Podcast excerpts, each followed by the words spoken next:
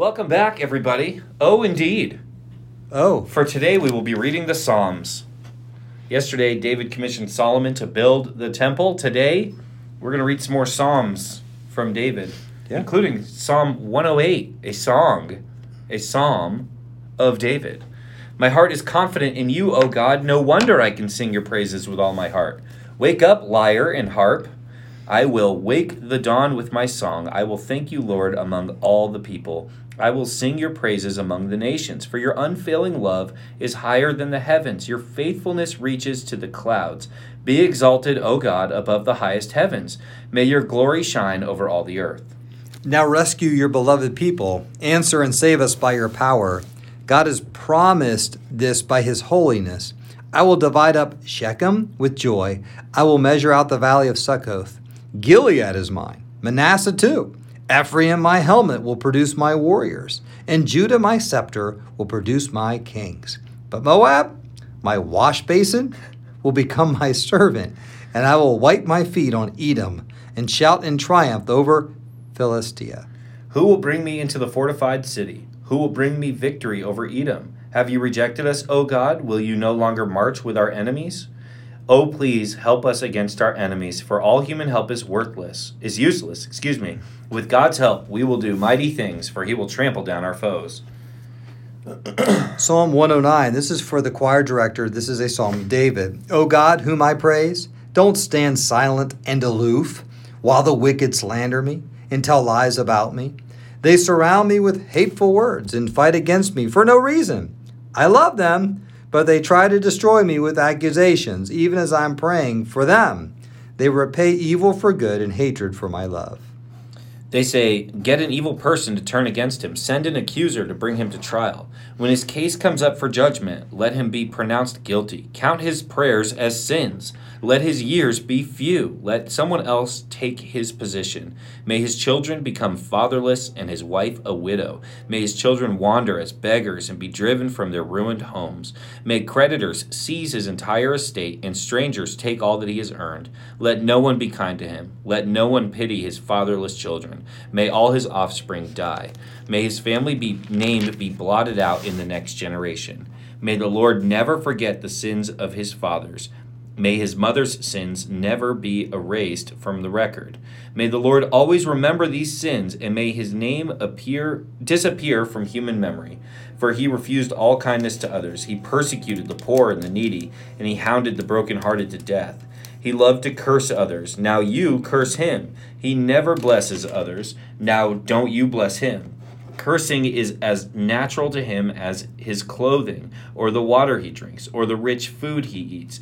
Now may his curses return and cling to him like clothing. May they be tied around him like a belt. May those curses become the Lord's punishment for my accusers who speak evil of me. But deal well with me, O sovereign Lord, for the sake of your own reputation. Rescue me, because you are so faithful and good. For I am poor and needy, and my heart is full of pain. I am fading like a shadow at dusk. I am brushed off like a locust. My knees are weak from fasting, and I am skin and bones. I'm a joke to people everywhere.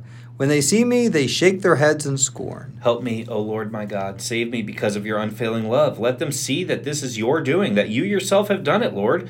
Let them curse me if they like, but you will bless me. When they attack me, they will be disgraced, but I, your servant, will go right on rejoicing. May my accusers be clothed in disgrace. May their humiliation cover them like a cloak. But I will give repeated thanks to the Lord, praising him to everyone, for he stands beside the needy, ready to save them from those who condemn them. Psalm 110. This is a psalm of David. The Lord said to my Lord, Sit in the place of honor at my right hand until I humble your enemies, making them a footstool under your feet. The Lord will extend your powerful kingdom from Jerusalem's from Jerusalem, and you will rule over your enemies. When you go to war, your people will serve you willingly. You are arrayed in holy garments, and your strength will be renewed each day like the morning dew. The Lord has taken an oath and will not break his vow. You are a priest forever in the order of Melchizedek. The Lord stands at your right hand to protect you. He will strike down many kings when his anger erupts. He will punish the nations and fill their lands with corpses. He will shatter heads over the whole earth, but he himself will be refreshed from brooks along the way. He will be victorious. Okay. Shatter heads. Shattering Woo! heads. That. what an image. That's the band we're starting.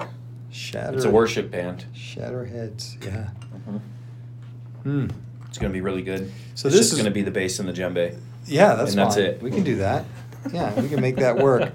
So I know this is kind of a brutal reading in it, but what I this is what I love about the Psalms Mhm. is the the authenticity and the real and the rawness of it. Because let's just admit, like we all think these things, we all say these things, we wrestle with these things, and and and I think the so what today is comes along with this is that we can express these things to God.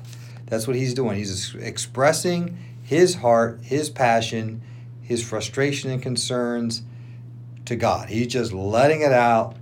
There it is. It all comes out. He's giving it to the Lord. But before he did that, um, I marked down this, Eric, in 109, where he says, I love them. I love them, but they try to destroy me with accusations, even as I'm praying for them. So loving them, and he prays for them. Mhm. His enemies, the people that hate him, want to hurt him. They don't love him back, but yet he loves them and he prays for them. So I think that's a true testimony. That's the so what today is that we need to love our enemies, pray for our enemies. Yes. It's one thing to say, "Oh, I love my enemies." Yeah, but are you praying for them? You know, when you pray for your enemies, you're out, you know, whether it's your prayer closet or your prayer walk or driving or, or just somewhere and you're praying for your enemies, um, you know, just cry out to God for them. And that's, that's, I think, truly loving them. I think that's interesting how he connects love with prayer Mhm. for his enemies. So uh, we all have them, and some are more difficult than others, I'm sure, but love them by praying for them. Yep.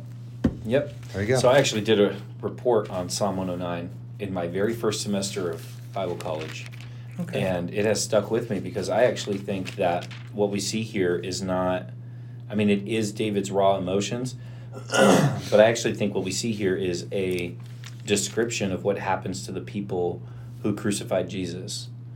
Um, because he is loving them and praying for them even while they're doing this. yeah. And then all of this happens, and you look at Mm. what happened to the Jews of the first century.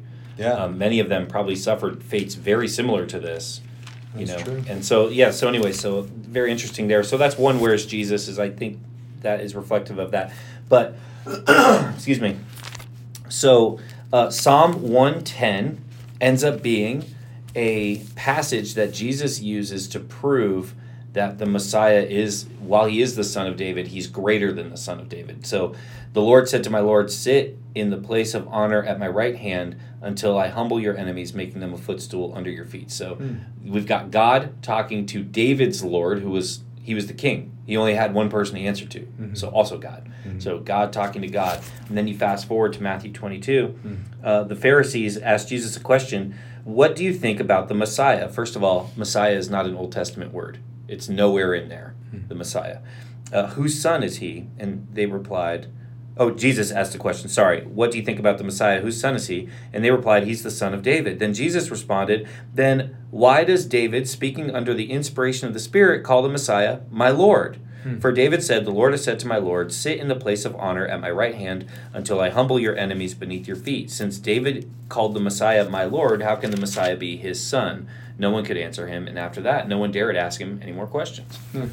So, um, this is the one of the initial first times that we kind of get this picture of okay, this figure, which again, Messiah is not an Old Testament word. That word gets created between the Testaments, which is why the Pharisees and Jesus both knew it.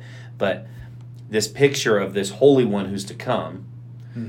this is the first time that we see that as someone who's going to be equal to and coming from God. Yeah. And Jesus uses this as a um, evidence of that fact. So that is where I see Jesus in this Wow. text. Yeah. Very good. Okay. Awesome. Hey, thanks for Wow, that joining was a quick today. one. Was it? Yeah. Oh yeah. Go take a nap, guys. less You got than- 10 minutes. Yeah, less than ten minutes today. Yeah. Wow. Hey, we'll see you tomorrow. Can't wait. Sure will. Have a good day. Bye.